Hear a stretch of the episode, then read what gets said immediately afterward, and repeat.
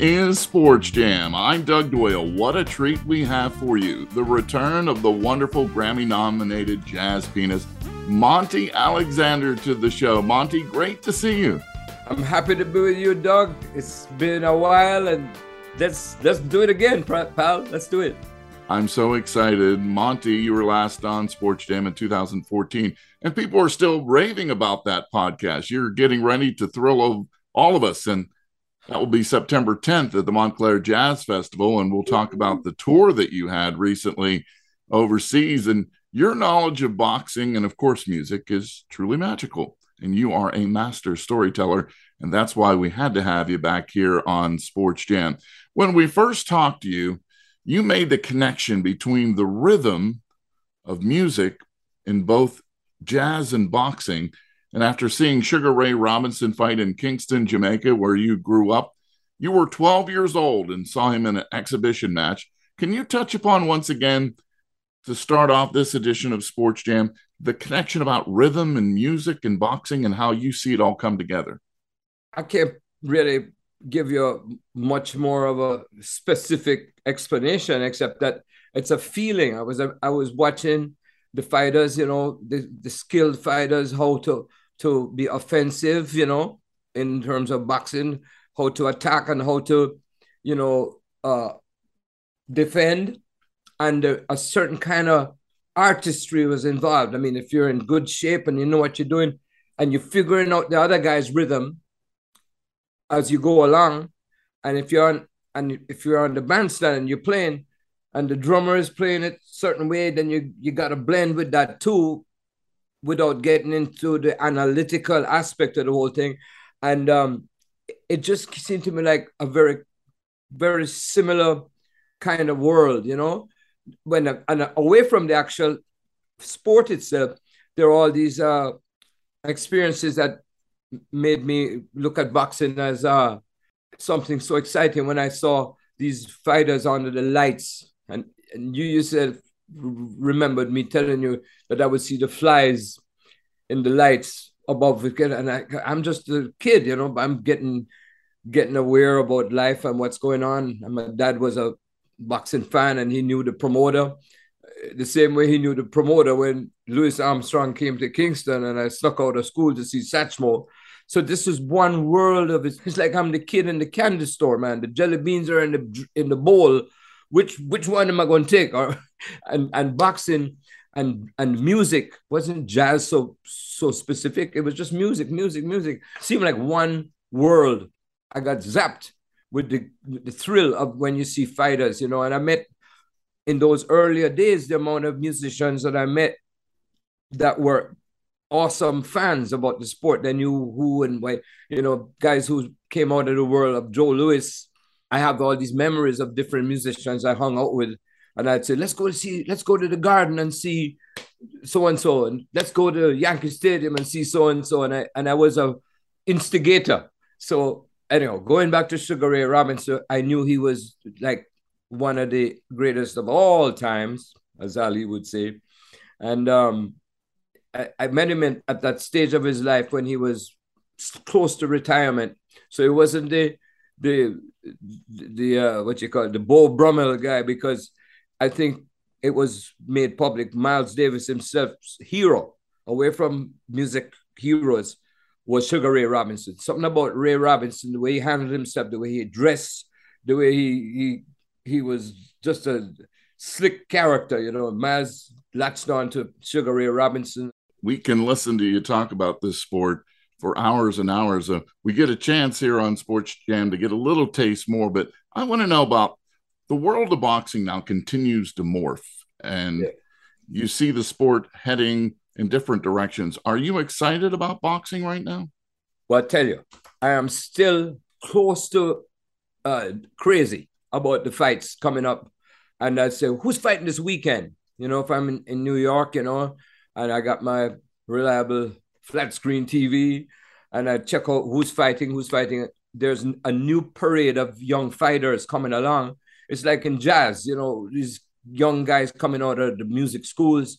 And you say, hey man, there's a new tenor player coming out of he's in Manhattan School of Music. Gotta hear this guy. You know, it's the same with the fighters.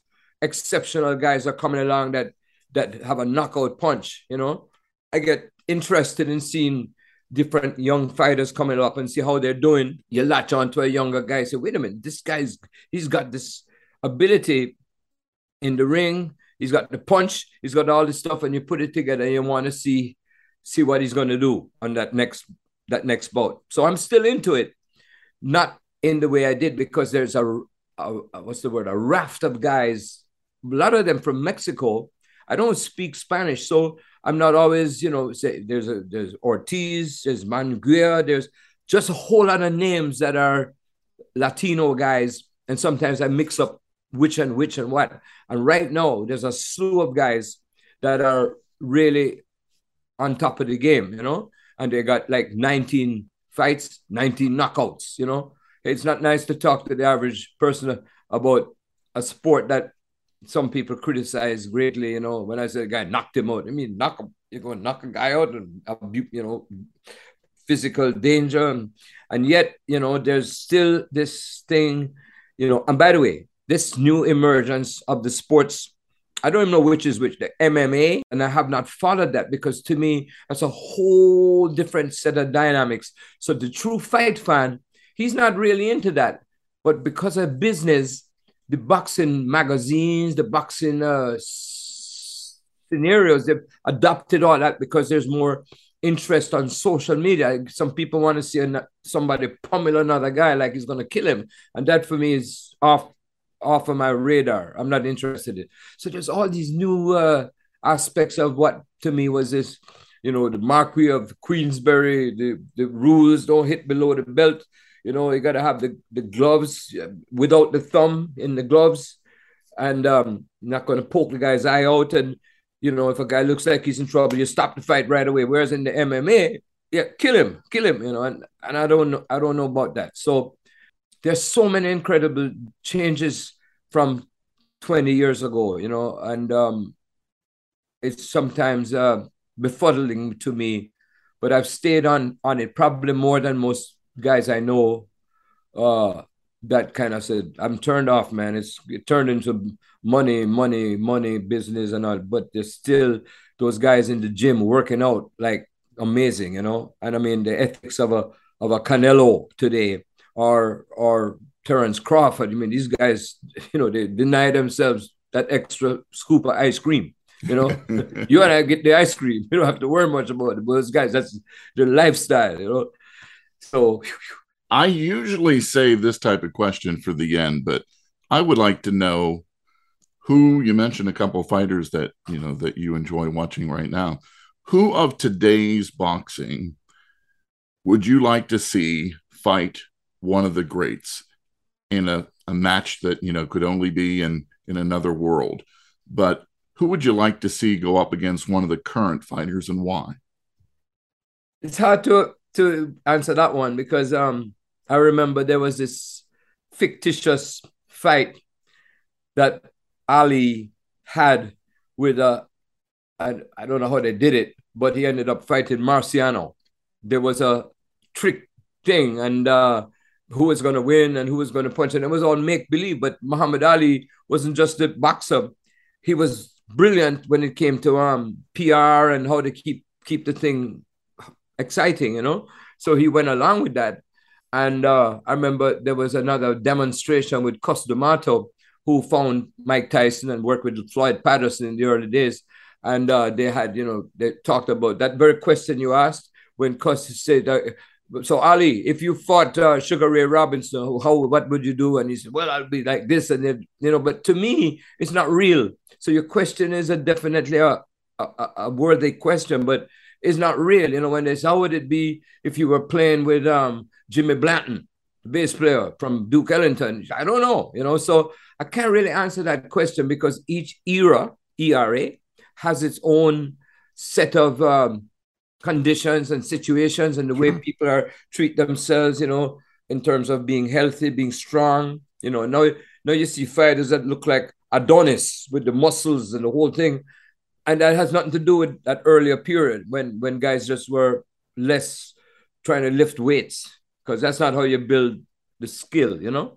So it's hard to answer that. But in terms of today, let's say when Mike Tyson was at the top of the game, they would ask him, you know, people say, would would how would Tyson do against Ali? You know, of course, Tyson, who became a humble, humble guy, as opposed to his earlier days when the ego thing was strong, he would have said Ali, you know, he would give it up for Ali. And the, the fight fans would say Ali would have boxed him around the ring because Ali was a master of, of defense. Whereas Tyson was a master of I'm gonna kill you, man. You know. So it's just just so hard to uh to bring that into the, the discussion.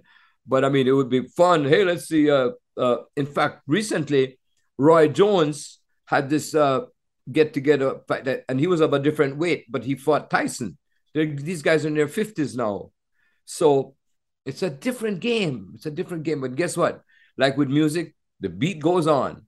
It's still going on. You know, in Europe, I see all the basketball t-shirts behind you. You know, LeBron James today, Bill Russell is gone. Yeah. You know, and we have the the new hmm. ethic. You know, the kid that there were kids at the time.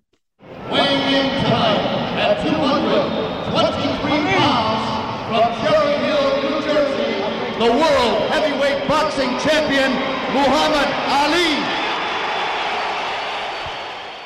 You saw uh, the greatest when it came to the boxing uh, ring you met Muhammad Ali and became a great fan right at that time. Oh, yeah. I know that you had a chance to catch Ken Burns' documentary, Muhammad Ali. We had Ken talk about it here on Sports Jam. What did you think of that doc? It was beyond excellent. It really because this Mr. Burns, he is a guy who has gone that extra mile to tell stories about the his version of what of jazz. The history was really that was great. He, he went into baseball. He talked about the Civil War. He did all these different uh, documentaries he did. And for me, the one he did on Muhammad Ali, because I always thought if you're outside of boxing and you're not really into the sport, you don't realize how affecting it is, you know. And it was a knock, it was a pleasant surprise to see this this gentleman, Mr. Ken Burns, who did such great stuff with the other uh aspects, you know, other uh, areas, you know, have that sense of detail to want to tell the story about Ali, you know. And I met him when he was still Cassius Clay, and I would go watch him train down in the Fifth Street gym. I would just come from Jamaica.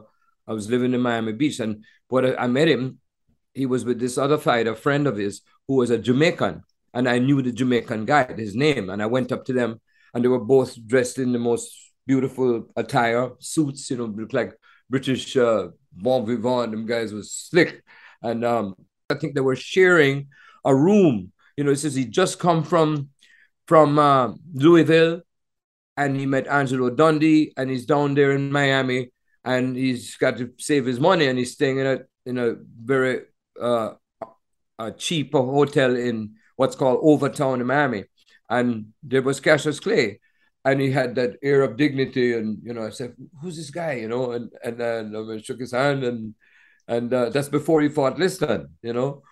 Um, but um, what what boxing did for me was give me an added joy about life you know? The music thing has been always bang go the music the jazz the, the, the thrill of playing and you feel like I'm powerful spirit invades your being and you're excited with the music and it's swinging so hard and the people are excited and they're happy and you feel like what was that? That was like a a, a wind came into the room and the music I, I tell people the cockroach and the rat was dancing them people were dancing in the corner you know? But but the music yes but boxing held me in total appreciation of these men and I went to so many bouts through the years. And um, yes, yes, yes.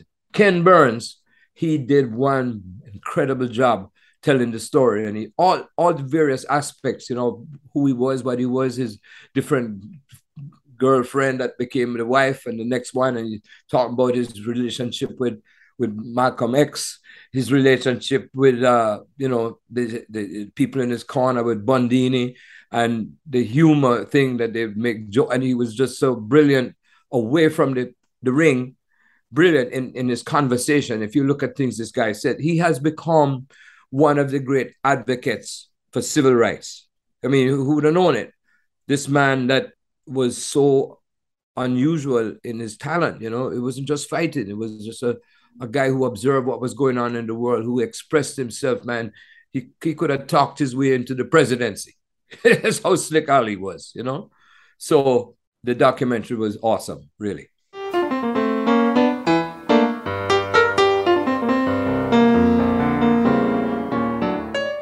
We're speaking with Monty Alexander here on Sports Jam.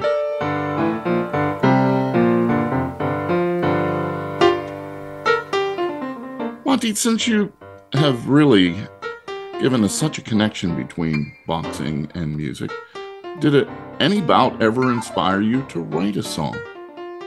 no, where are you coming from these with these questions? That's off the charts, but that's really appropriate.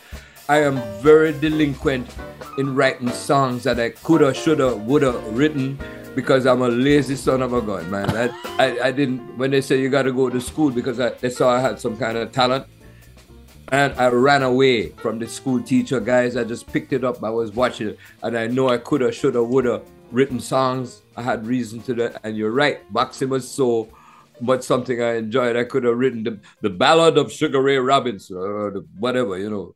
Here, it's never too late you you know what? You just you just put something in my brain. Look out now. Coming coming with a with a you know Terence Blanchard. He wrote a whole like an opera.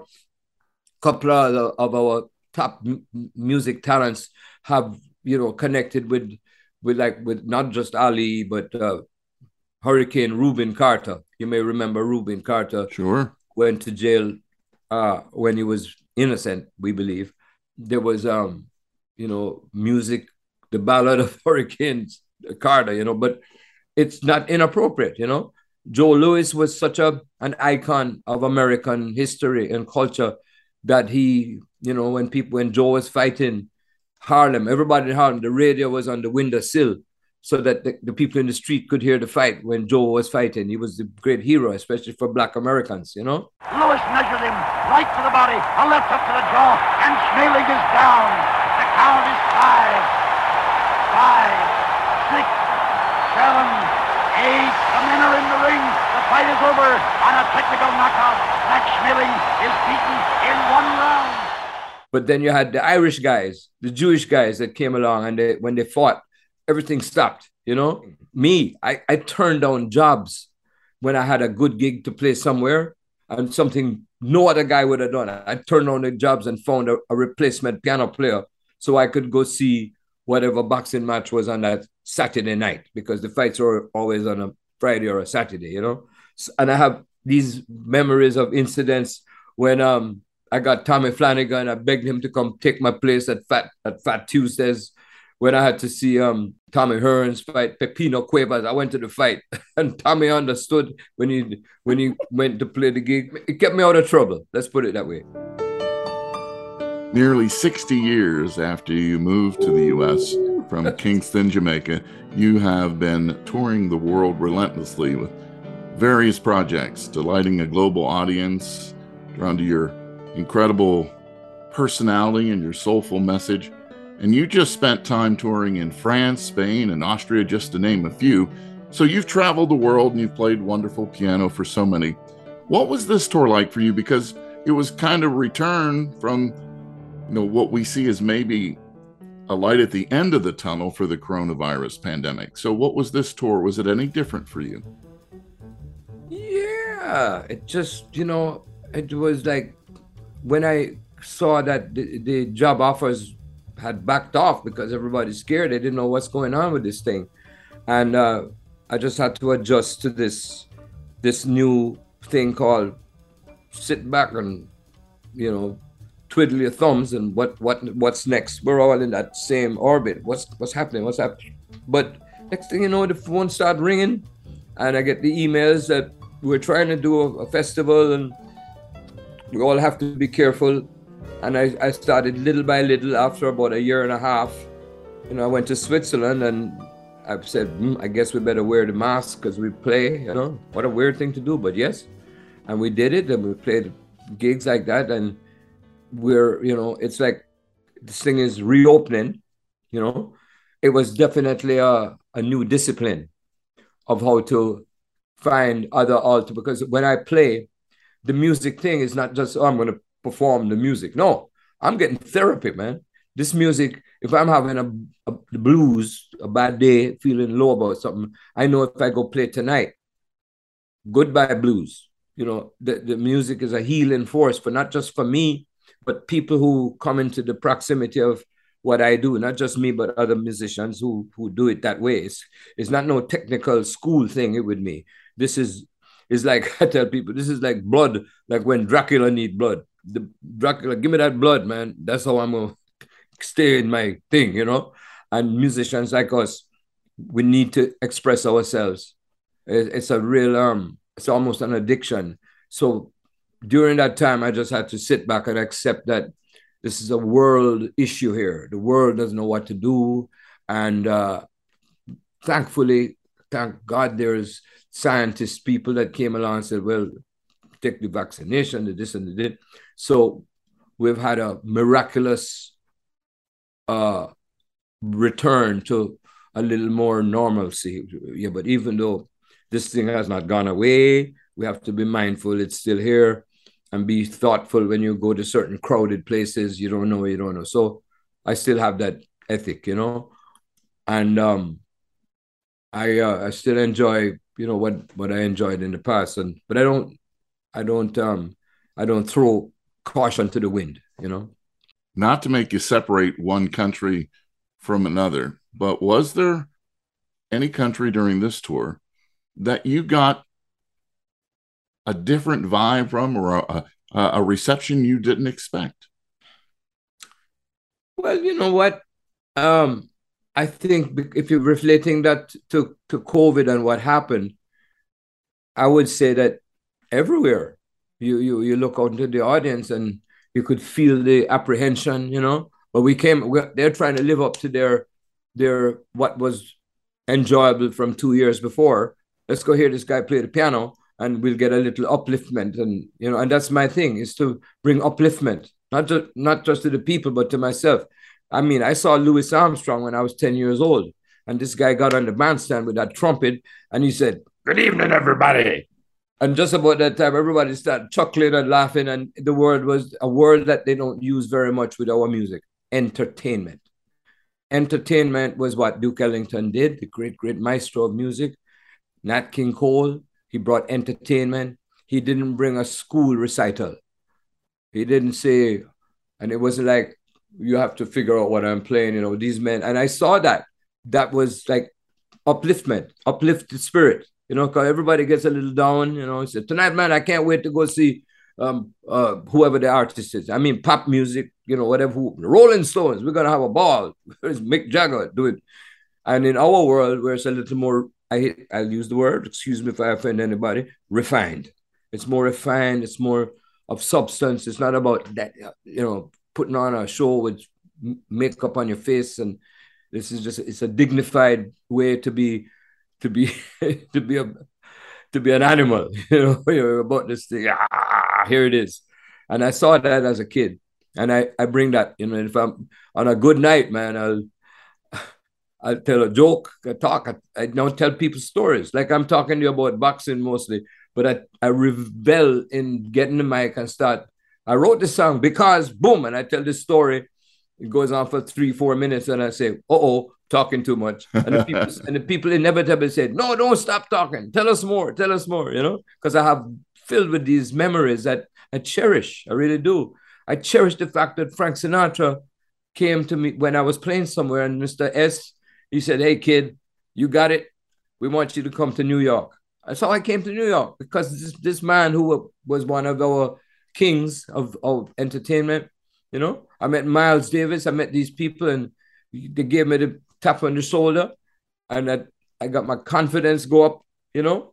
It didn't come from Professor Jones at the school. No, it came from life, you know, be, being around you know, Ali, being around uh, Evander Holyfield, you know, and I, I went out of my way to meet these these heroes, you know. I mean, they're they're almost comic book heroes, you know, but they're real people, you know. And um, I still have that. Yeah, man.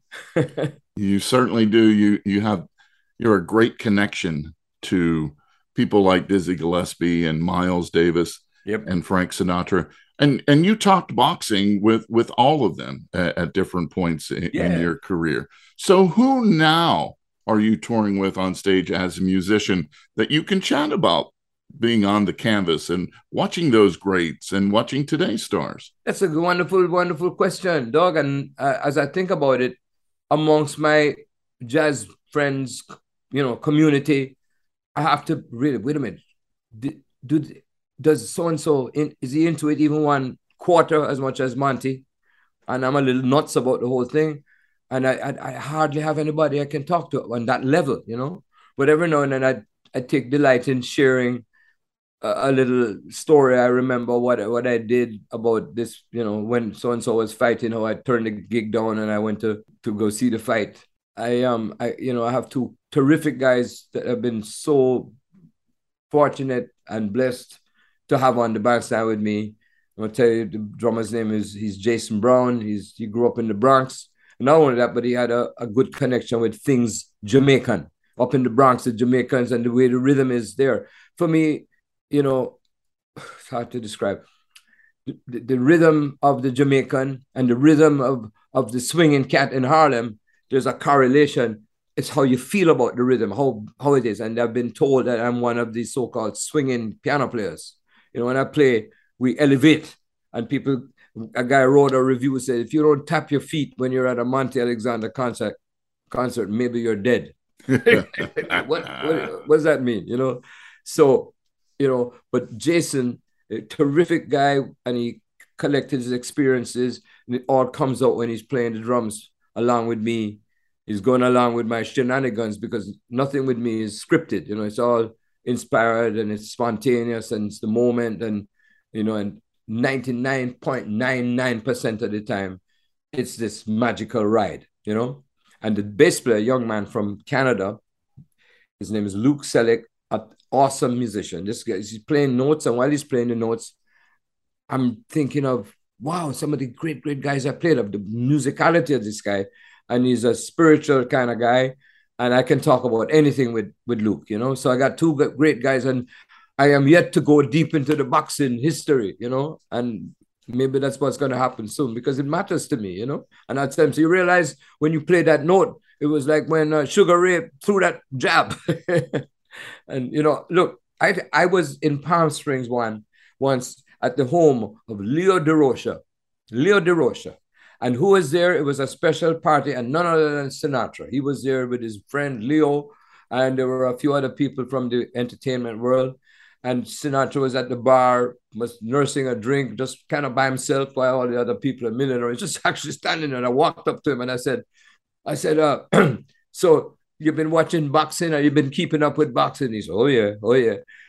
Because he was a fight fan. And in fact, he was a fight manager. He he managed a couple of fighters in the 40s. He did. He was that much into it. You know, he came from the neighborhood in Hoboken and, and boxing was a part of life. You had the Italian fighters, you had the Irish fighters, you had the black fighters, and they were all vying and who's who and that. But Sinatra was into that, and um, he loved Joe Louis. He was the Joe Louis creed. So a lot of those people, even him when Ali came along, they resented him because Ali was talking. You know, Joe didn't say nothing. He said, "How do you feel about the fight, Joe?" Joe and Joe said, "Oh, I, I just knock him out. I just knock him out." You know, Joe had nothing to say because he'd go in there and throw those punches, you know. Truly but, uh, different personalities, right? Between Joe Louis and Muhammad Ali. Oh my goodness. In fact, when he first came along, even Joe, who was still with us, you know, and in fact, Sinatra got him the job as a host at Caesar's Palace in Vegas because he saw him having a hard time. The government was after him for income tax uh, bills he owed, you know.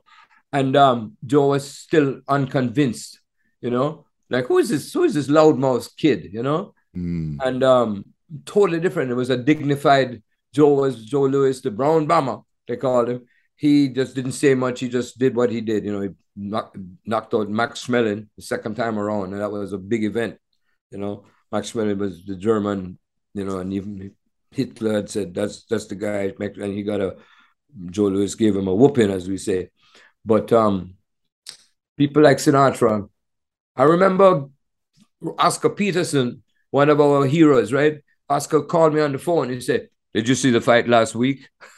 he said, What happened? And I'd give Oscar Peterson a blow by blow about whatever the fight was because he was into it and he, he, he couldn't see the fight. And he said, You know, maybe Monty saw the fight. So, so um, he did. And one of the things I shared with Miles, I went to the fights with Miles on a couple of occasions, went down to the garden to see, and I remember Jimmy Ellis was a close circuit. Jimmy Ellis and um, Muhammad Ali and they were school friends, these chums from Louisville days. Of course, Ali knocked him out, and came in the cab with Miles. So as soon as we got there, Miles disappeared. He saw some lady across the across the place, you know. Those were the days when some of the guys would wear fur coats, you know, look like Superfly or, you know, but um gracious me. But I still have it. I'm the still young guy in my mind and I love the fights, but I don't go to the fights anymore. Look I here, I have this book of one of my good friends now. Since I'm we last spoke, it's Al Bernstein, who does the Showtime analyzing of the fights, and um, he he always invites me to go to Barclay for whatever the fight is. In fact, they just restarted the boxing there again. He gives me his tickets if I want it, but I, I don't go because there's a crowd of people now that seems like there's least bit of a disturbance that could end up being a fight. Mm-hmm. Not in the ring. I mean, right in the in the hall itself. Maybe that's with basketball and and um, football too. I don't know. But so I said, you know what? Nothing like being in your own home, looking at the TV. If you gotta go to the bathroom, you, you, you got it right there in your house. You may you won't miss the knockout. I'm, I'm thinking, I'm to the people listening to this Doug. I must sound like a brutal uh, sadist, but I love boxing, man.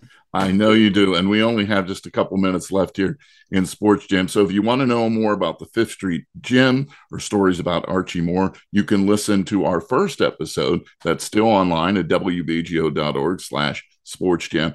But you know, probably the best decision Monty Alexander has ever made. I know you could take care of yourself when you were in fights as, as a youngster.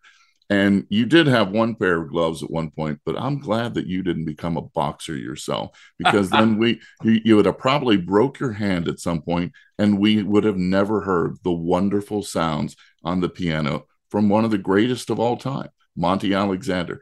It's always an honor to speak with you, sir, and thanks for joining us again here on Sports Jam. Thank you so much, Douglas. It's a joy and a pleasure to chat and blab with you about something we both appreciate boxing.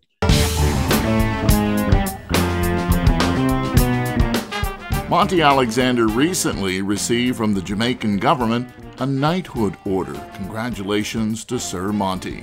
Sports Jam is a WBGO Studios production. You can hear all the shows by going to wbgo.org slash sportsjam or find Sports Jam with Doug Doyle on the NPR list of podcasts or wherever you hear podcasts. Special thanks going out to the morning maestro, WBGO's Gary Walker, for his recent conversation with Monty that sparked a return visit to Sports Jam from the amazing Monty Alexander. Until our next Sports Jam session, I'll see you at the game.